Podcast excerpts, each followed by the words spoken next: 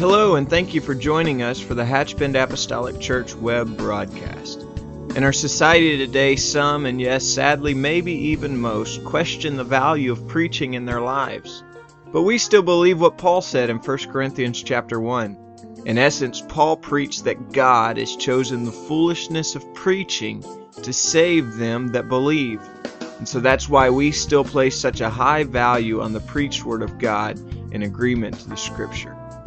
And so now I'd like to thank you again for joining us for a message from our pastor at Hatchbend Apostolic Church. If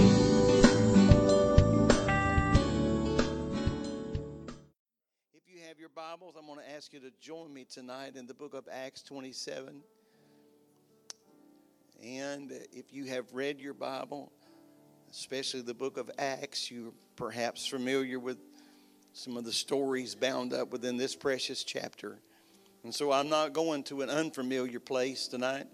If you look around, it'll be a well worn path. Amen. But I believe God can just touch us this evening with a fresh anointing. The book of Acts, chapter 27, and verse number 20.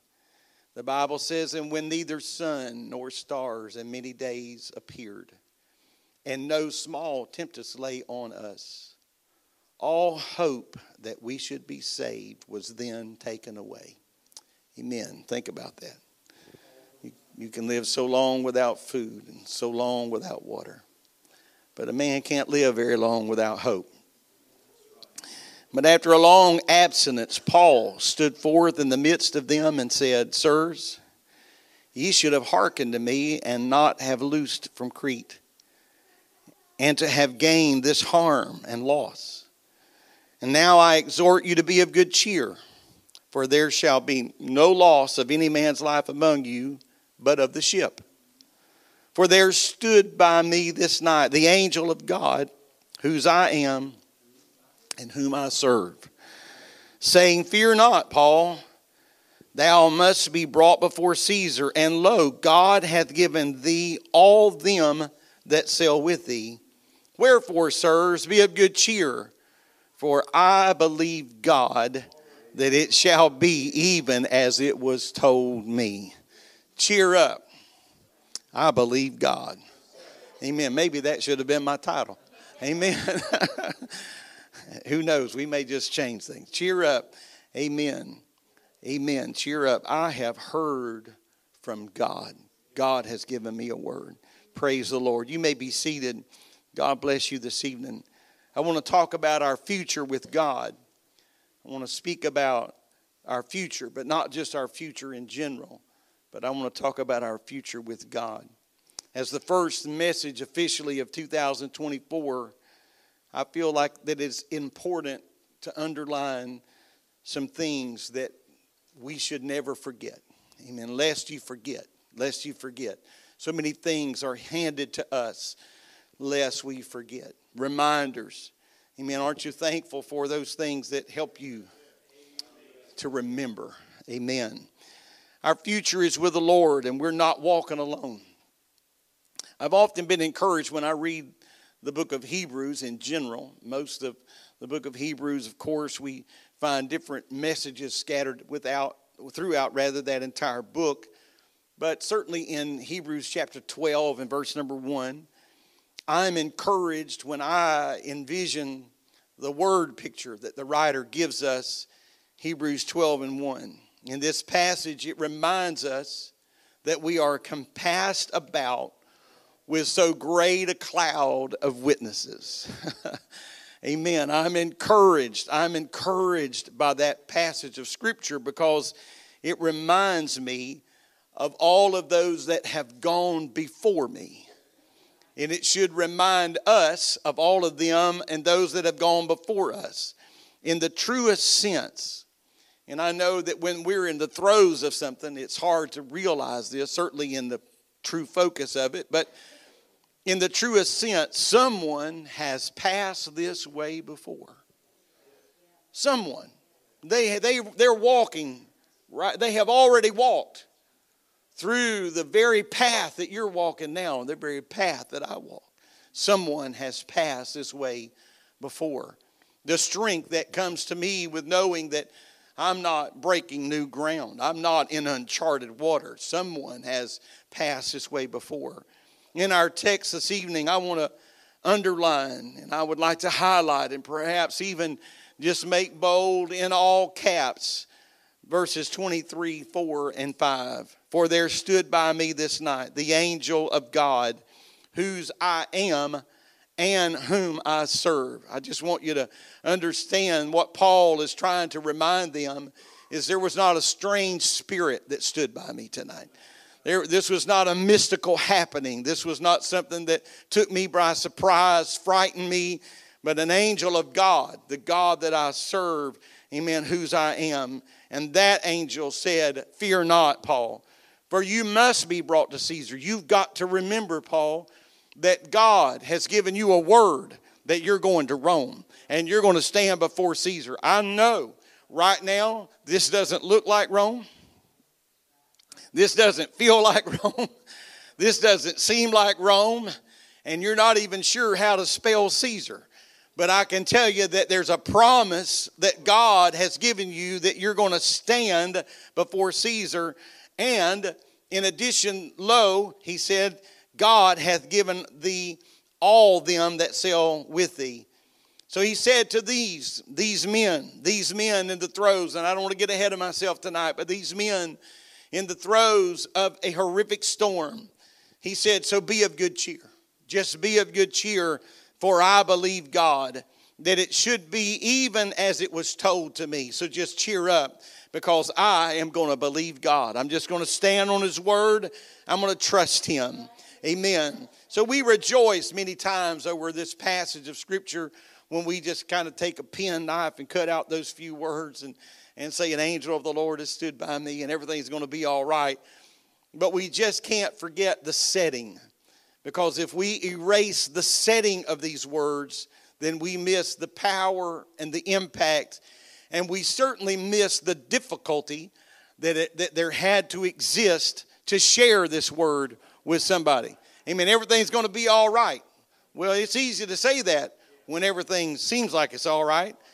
It's all right and easy to say that when, when the weather is well and all is well, but they were in a storm. They were not headed to a storm. They were not thinking about a storm. They hadn't seen a prediction of a storm. They were in a storm. After days and days of no sun, night after night of no moon, no light, no hope, no cheer, no stars. The Bible says that hope had been drift, had, had been ripped from them. There was no hope.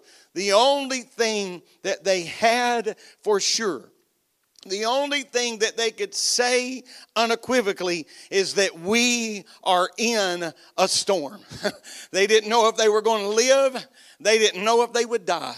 They didn't know what tomorrow held, if there would be a tomorrow. The only thing they knew was that they were in a storm. But right into this dreary setting comes an angel, a messenger from God. And this representative of God did not just come to join them on the ship and stand alongside them. But this angel of the Lord came with a message, a fresh word to Paul from God. Amen. While hope was blowing in the wind and while their knees were buckling, God sent a voice to remind Paul of something significant. Fear not. Paul, I have a destiny for you. Fear not. Amen. I have a will and a purpose for you. Fear not, fear not, Paul, because you have been commissioned to stand before Caesar. You're going to Rome, Paul, and you're going to stand before Caesar. I know it doesn't seem that way right now.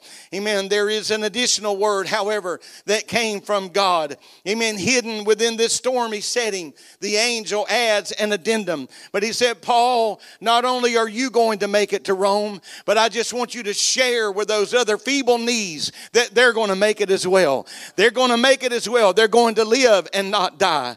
The only thing that's going to be lost is the ship. Amen. But they are going to make it. Amen. Then something happened that I think is worth noting based upon that promise. Paul turned to encourage the people. Amen. With the wind still blowing and with salt water still making its way perhaps into their eyes. Paul looked at these men and, amen, he said something that if we are going to be honest with ourselves, Paul said something that could have gotten him thrown overboard. he said something that could have gotten him mugged on the spot. Everything's going to be all right. Because sometimes when we're in the throes of something and somebody says something like that, we want to swing on them. Amen. You may be seated in Jesus' name. But you want to say, Do you not hear the wind? Do you not see the rain? Do you not see the distress that we're in? And here you come with a message that said everything is going to be all right. But he said, Be of good cheer, for I believe God. It's going to be just like God said it was going to be. I will tell you this evening, if, if, I could just pause for just a moment, God has made some promises, not only to me, but He has made promises to you. And there has been, like Joseph, that chasm that's dwelled between the promise and the fulfillment of that promise. When we wondered how in the world this doesn't seem right, this seems so far off track. The Lord never mentioned the pit. He never mentioned the dungeon. He never mentioned the prison. He never mentioned the betrayal. He never mentioned everything that I would have to encounter. But the Lord gave him a promise. Amen. He gave him a dream, a promise in a dream. And God doesn't make mistakes. Can I just say it again tonight? God does not make mistakes. And so Paul said, I just want you to hold on with me. I want you to really understand tonight. Amen. Paul didn't have pom poms in his hand, and the pastor don't have pom poms in his hand tonight. Amen. But I'm going to say, when the Lord gives you a word, I'm going to join the great apostle Paul and say, Be of good cheer because I believe God. I can't help that the wind's blowing. I can't help that the rain is coming down. I can't help that salt water is surrounding and soaking our lives. But I can tell you God has given me a word and we're going to stand on that word. Hallelujah. We're going to stand on that word. An angel from the Lord visited Paul this messenger told him a few things. He said, There, are, there, is gonna, there, there will be some loss. You're going to lose the cargo of the ship. But he said, The passengers, they're going to make it. Everything's going to be all right. It was for Paul's sake, we should understand that God did this. It was for Paul's sake. They were riding upon the wings of Paul's faith and the call that was upon his life. I could not agree more with what Brother Newbern said a moment ago that we should be praying for our respective communities. Amen. Wherever you live, God planted you there. Wherever you work, God planted you there. Wherever you shop, God has sent you there, and we ought to pray for the communities upon which we have influence. And you just say, Well, who am I? I'm just little me. I, I don't have any voice. I don't have any influence. I don't have any power. I just want to remind you that the angel that stood with Paul that night on that ship, amen, you have an angel yourself that stands with you. I have an angel that went with me today. Amen. He rode every mile and took every step. That's what the word, amen, says we have. Amen. This covering, this holy anointing and covering in our lives. And that anointing we're going to carry with you and we're going to carry with us when we walk in the door of any business, when we deal and we, no matter where we are, the power and the spirit and the presence of the Lord is with us. So I say, God, help me to influence the part of the world that I'm standing in right now. Help me to influence this part of the community that I'm standing in right now. God has planted me there for a reason. Hallelujah. Amen. There's going to be some loss, but it was Paul. It was Paul that God had his eyes fixed on. What a testimony he was to the people on that ship.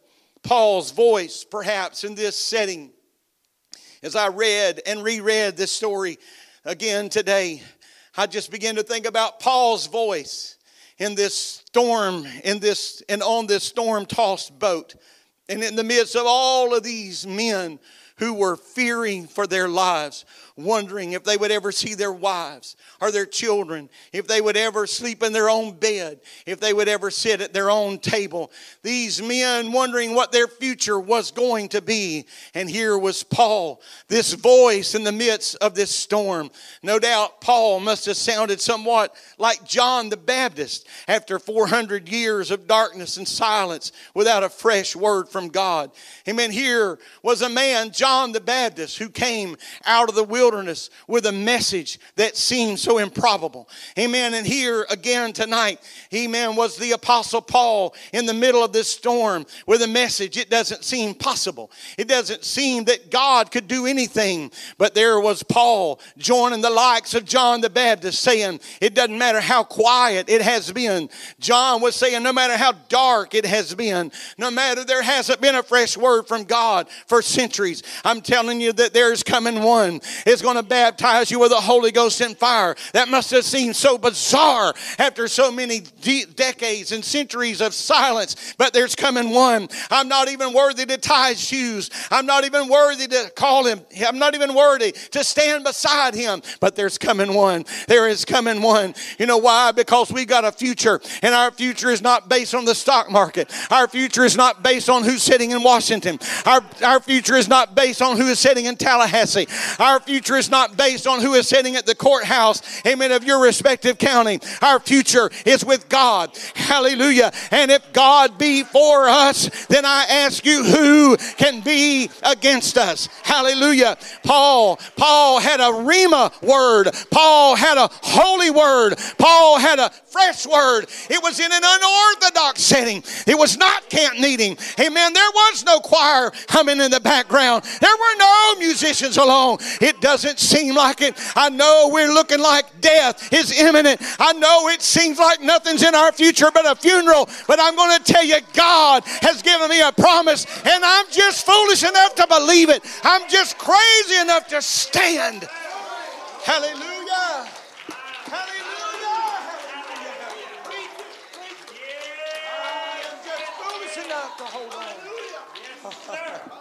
Yes, yes. Praise God. Paul received something from God. This wasn't something he read in a book. Amen. This wasn't something he watched somebody else do. He's not parroting somebody else's message. This was his God. Amen. This was his God. Can I just say it this way? This was his God stepping into his storm. Can I tell you tonight that your God will step into your storm? He's not afraid. He's not scared. He's not intimidated. He's not intimidated to stand with us. But this angel didn't just come to ride with him. This angel didn't just come to ride and be a companion, but this angel came with a word. Can I tell you that even in the storm, God can give you a word. He's in this house tonight, but he didn't just come to sit down beside us. He didn't just to become come to be counted among us tonight. God is in this house to give us a word, a word from God that is real, a word from God that is fresh. I said today, oh hallelujah. I said today in prayer multiple times, thank you, Lord, for your visitation this past Sunday. Thank you for your anointing that was with us Sunday. Oh, how we appreciate that, Lord. But you know what? This is not Sunday. Amen. This is not Sunday. This is not three days ago. This is Wednesday. This is tonight. Amen. There's a clean plate. There's a clean slate. There's a blank page. We need you to touch us tonight. We need you to speak to us tonight in this house.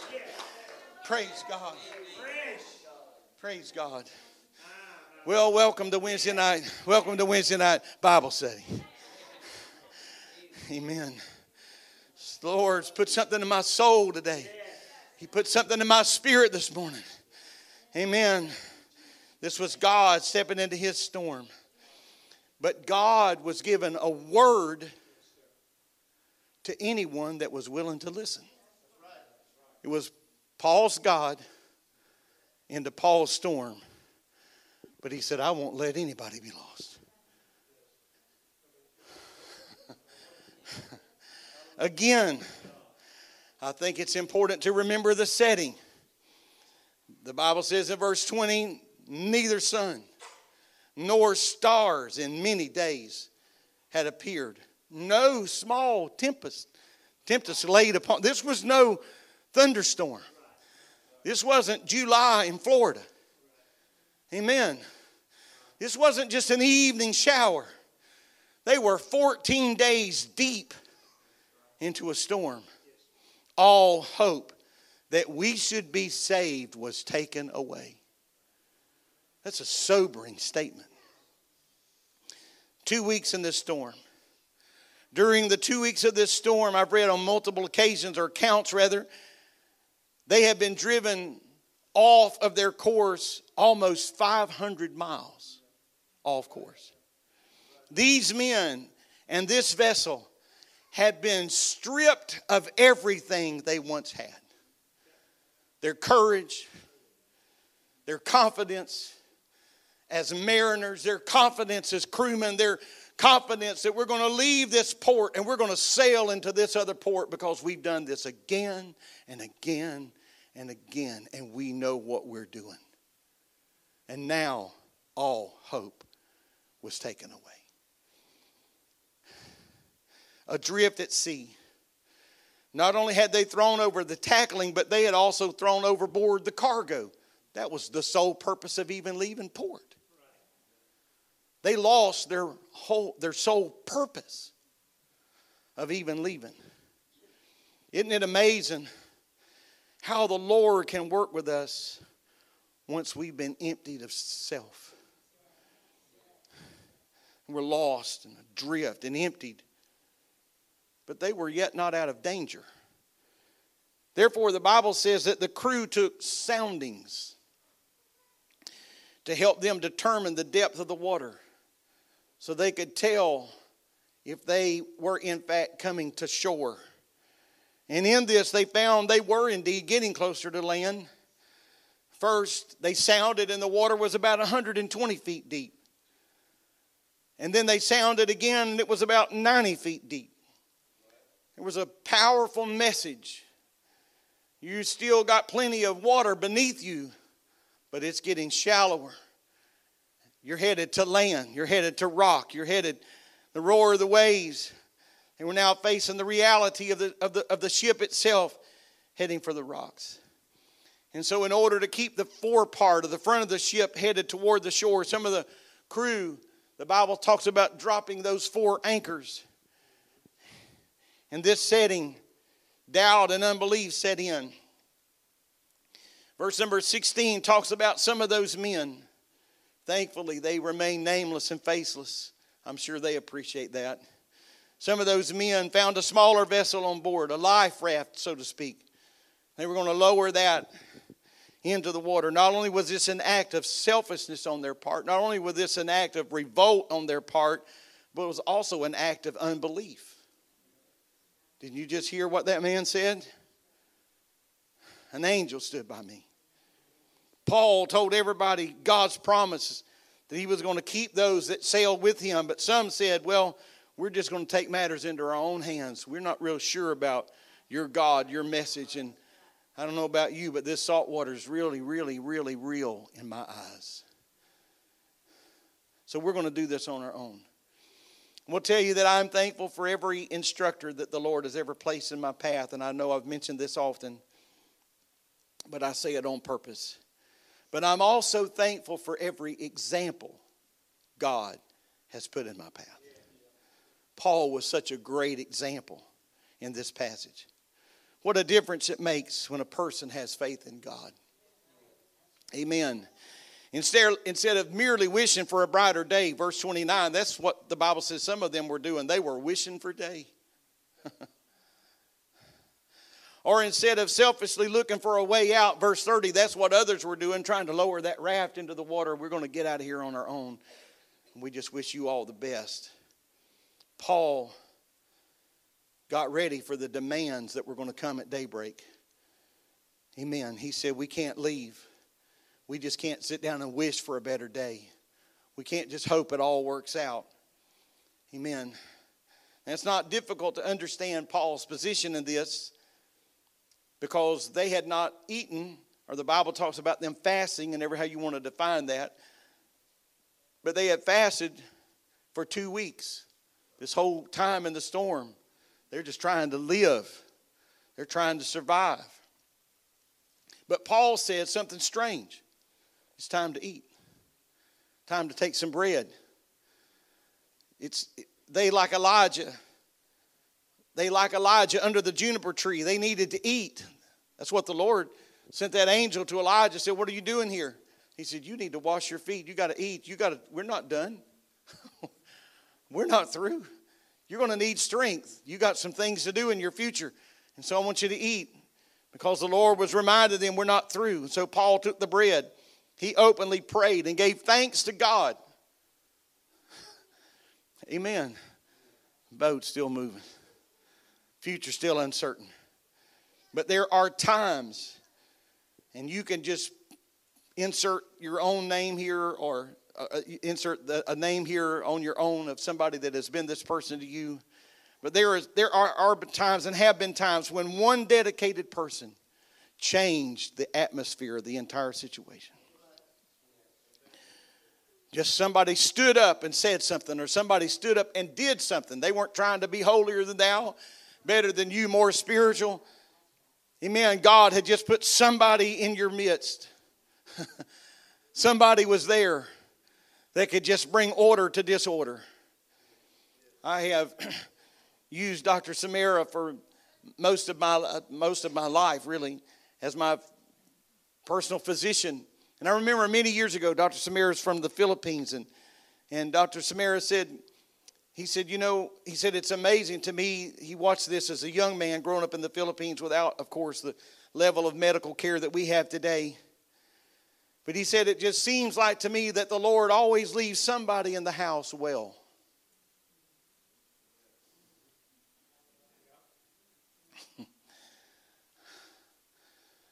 not from a book, not from a college instructor, just from observation. He said, because somebody's going to have to see about the others.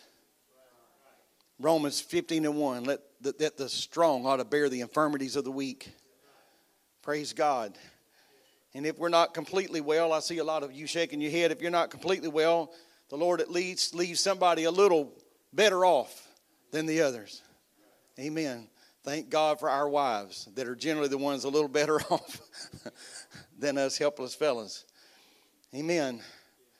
But that one person, that one dedicated person that changes the atmosphere of the whole situation just by making their faith visible.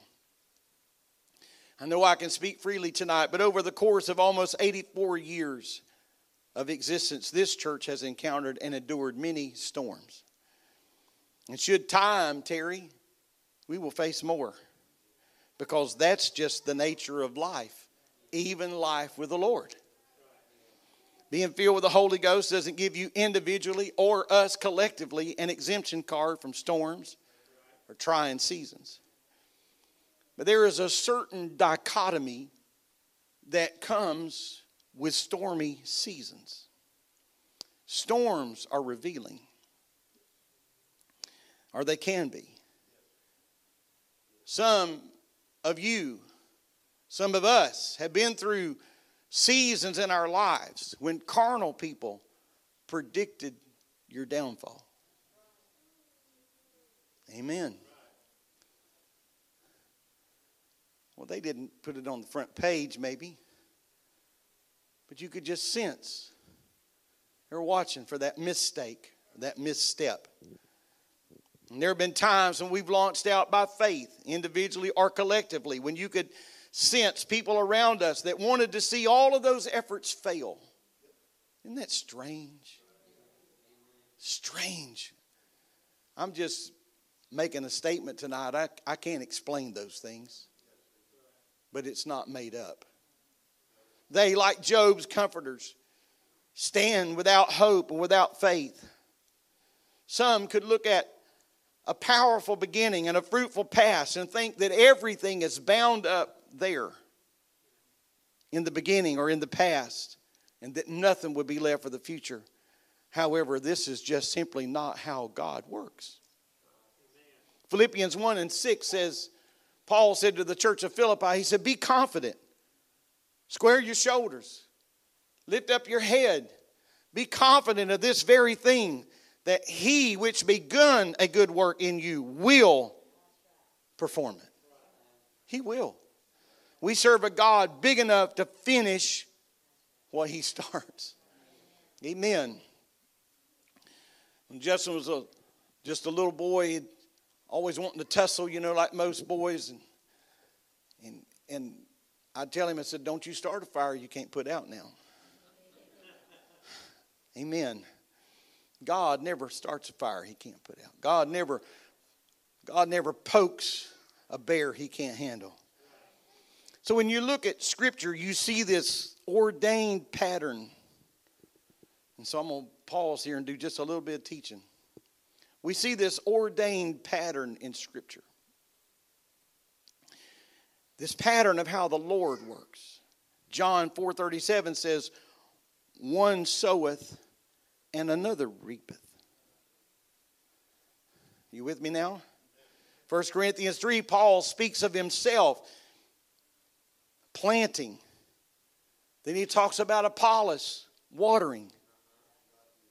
But it's always God who gives the increase. But do you see that divine order, that principle, where there are seasons? And I know I preached this a few weeks ago, services ago, about seasons, but there are seasons, and that's how God works. So, what Paul is underlining are these seasons seasons of planting, and seasons of watering, and seasons of increase. Those of you tonight who uh, are married or have been married, and, and anyone joining us online can relate to seasons in your relationship.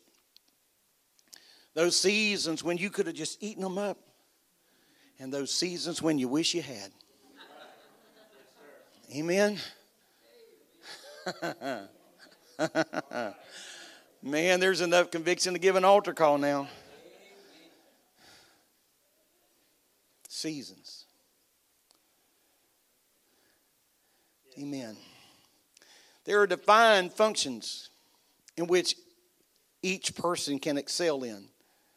And so Paul must have understood his bent for planting. He didn't say anything about Apollos planting. But he said, But now, if you need something watered, I know a man. He knows just how to do this. And God will use him and can use him in these seasons. For instance, David gathered the material for the building of the temple. David wanted to build the temple. If you know the scripture, he got permission even to build the temple. And the Lord had to deal with Nathan, the prophet, during the night. And the next day, he had to go preach a very, very unpopular message. You can't do this, David. But David kept a good spirit. He kept an excellent spirit. Another message for another day, but he kept a great spirit. He said, Well, I may not be able to build it because of the things of my past, but you can't stop me from helping. And so David had friends and connections, and, and so David began to gather material, and David spent the rest of his days gathering material for the building of the temple that he would not build, but Solomon would be given and allowed the task of building the temple. When Moses died, Joshua was called to carry on the promise. What are we going to do? Moses has he has smitten the rock. He has gotten out of the will of God. What are we going to do? What are we going to do? Is the promises of God now void? No, no, no, no, no. No, I've got a Joshua carried. He's called. He'll carry out the promise. When Elijah was taken away, God, when Elijah was taken away, God had an Elisha left standing. Now, if we're going to just pause on this story for just a moment, if someone had just been standing, pardon my uh, juvenile approach here, but if someone had been standing on the sideline and just watching this little storyline play out right here in Scripture uh, between Elijah and Elisha, they could have easily wondered what the future held because Elijah was the man of God, without a doubt. So let's slow this story down to a frame by frame for the sake of clarity. Elijah was one of the greatest voices in the land. He's come now to a, an, an incredible intersection, and he is suddenly caught away in this great cloud and carried into the heavens. And so if they were standing on the sidelines watching, here is Elijah and here's Elisha, all of a sudden a whirlwind just takes Elijah away. Amen. The scoffers, Job's comforters, could have been thinking, well, you there just had to be somebody there that day that said, I could have told you this six months ago. I saw this coming. They could the, the scoffers could have been thinking, it's all over. As a matter of fact, Elisha could have wondered, well, what am I going to do now? This is the man that I followed. This is the man that I left everything for. I left my family. I, Elisha was so dedicated to the cause and the call of God upon his life. If you remember the story, plowing with oxen, and he used the plows to build a fire and the oxen for sacrifice. I mean, he was all in. It, everything he, it, my future is destroyed. I laid it all out on the line. Amen. However, just before his faith could fail him, Elijah saw something coming down from heaven. Maybe at first it was hard for him to make it out, make out exactly what it was, but then as it got closer and closer, Elijah, Elisha recognized that that is the mantle of Elijah. I recognize that garment. I recognize that coat. He picked it up and he asked a fair question, if we'll be honest with ourselves. He said, Where is the God uh, of Elijah? That was a fair question. Where is the God of Elijah? He took that garment, and I don't know if it was faith or frustration, but he took that garment and he smote the waters, and they parted. And there was his answer. Where is the God of Elijah? Right here. right here. Because we're talking about our future with God. All throughout time, God has used each generation to accomplish his will. And we should never forget that God always has a plan. God has a plan. God has a plan. Recently, I was reminded of something. I've known this story for many years. Sister Betty Michael shared Uh, uh, something with me, a, book, and, and um, it just reminded me of something. And so, for the sake of an illustration, I want to share something with you. And I may have talked about this a little bit in part through the years, but in 1967, a man by the name of, of uh, A.T. Morgan, Brother A.T. Morgan, was the general superintendent of the United Pentecostal Church International. And Brother Stanley Chambers was the general secretary. And so at the 1967 General Conference, Brother A.T. Morgan called a special meeting of the General Board. And so as they got up to, as he got up to address the General Board, Brother Morgan passed by Brother, Brother Chambers and he said, I want you to write down what I'm about to say. And when Brother Morgan got up to address the General Board, he had a massive heart attack and died on the spot right there. That would be a shocking circumstance. Very shocking. A traumatizing moment. had to be for those that were present. Here's a leader of an international organization passing away at General Conference. Amazing. People from all over the world had come in for this conference it could have seemed that all hope was gone. And certainly not to um, underestimate the, the loss to the Morgan family and the loss of the organization, but God has a plan. So, Brother Chambers, who had been serving as the general secretary of the organization since 1945, was considering not allowing his name to run again for reelection to general secretary. But as he began to think about that in preparation to go to conference, the Lord just checked his heart.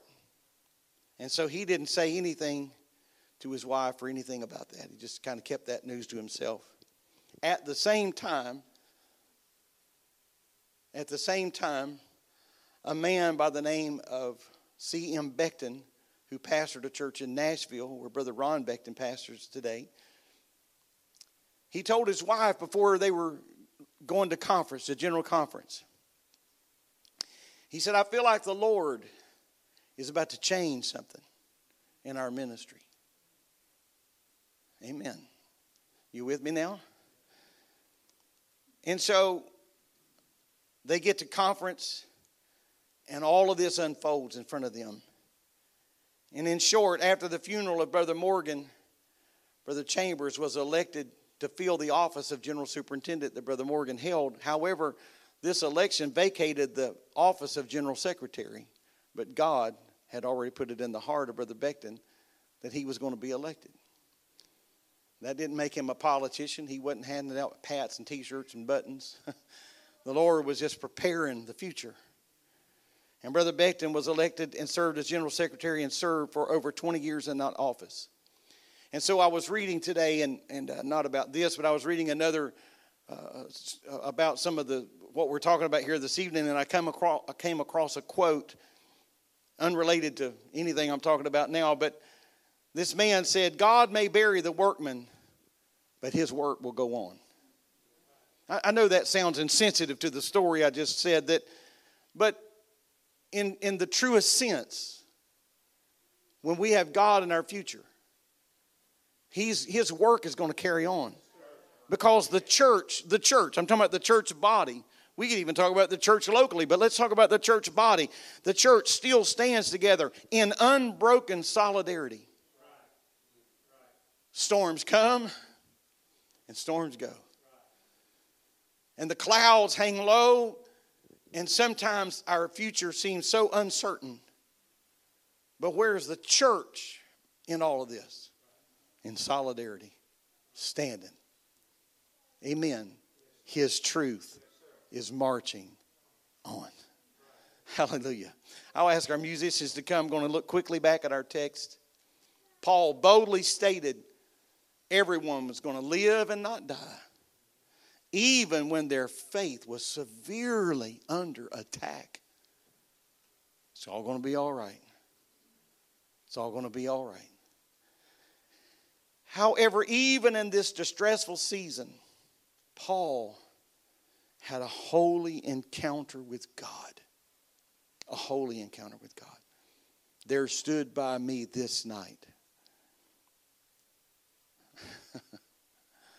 the angel of the Lord, whose I am and whom I serve, saying, Fear not. Fear not. In the middle of a storm, you wouldn't think you could even hear the voice of God. God sent an angel. Amen. I'm going to ask you to stand. When it, when it comes to carrying the incomparable work of God, I'm just going to be honest with you. I'm not qualified to do that. But He is. But He is. We put our faith, our trust, our confidence, our hope is in Him. A few weeks ago, Brother Osborne stood in this pulpit and he preached a message entitled, Your Next Days Are Your Best Days. I had several people comment about that message being a word of the Lord for them next days, best days. I too received that word for me personally, but I also received that word for our church. And we have heard many similar messages from our own ministry team in this church echoing the sentiments of that same message strength, power, anointing, the undergirding hand of God. Guest speakers have stood behind this desk who knew and know no one. And yet they drove right up to your front door. Amen. They opened your mailbox. They reached in. They read your mail right where you were standing. An angel, not an angel. I'm going to correct myself.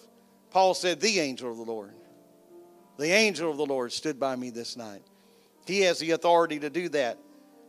So if there's anything that I have learned about the Lord, it is this. I, don't claim to know a lot, and I don't say that in false humility. I really don't claim to know a lot. As a matter of fact, I will confess the longer I do this, the less I know. That's the truth. It is an education in reverse. This is the one thing I do know God is drawn to hunger. He is drawn to hunger. I know there's scripture for that. And so I'm thankful for Matthew's recording of Jesus talking about the hungry and the thirsty being filled. I know there's Bible for that. But can I tell you that not just because I read it in the book, but because I have observed it in the lives of others and because I have experienced it in my own life? Amen. If I could say something this evening without sounding presumptuous, in prayer, I've said, Lord, I don't think you will ignore me when there are others who don't care, and I do. Amen. I know that sounds a little pompous, but please under, know me well enough to know better. When it seems like nobody else cares, I don't think you'll ignore the hunger in my heart. I don't think you'll ignore the drive in my spirit, the passion in my heart. Amen. And so, if God is drawn to hunger, and God says the hungry and the thirsty will be filled, and so I pray often, Lord, help me to increase my hunger and help me to increase my thirst. And so I pray this, and I say this tonight that if we will walk in the doors of this house hungry and thirsty for a move of God, He will be found of us. I'm not talking about just chill bumps for us in the moment. I'm not just talking about so we can feel good or high five one another and say, Woo, what a great service we had. I'm talking about if we'll come in hungry, hungry for souls to be baptized in Jesus' name, hungry for people to be filled with the Holy Ghost, hungry for the power of God to move and stir families. Amen. Not just individuals, but families, entire families. If we will come in hungry and thirsty, He will be found of us. He will be found of us. Amen. Our future is safe because we're going to keep God at the forefront of it all. Amen. Let's magnify Him.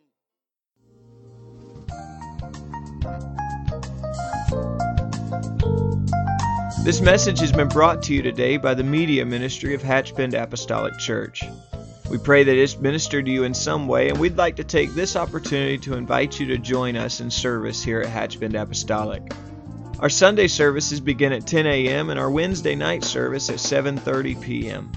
For any more information or to speak with our ministry staff, please feel free to call our church office at 386 935 2806, or you can visit the contact link here on our website. Again, thank you for listening, and we pray God's richest blessings on you and your family.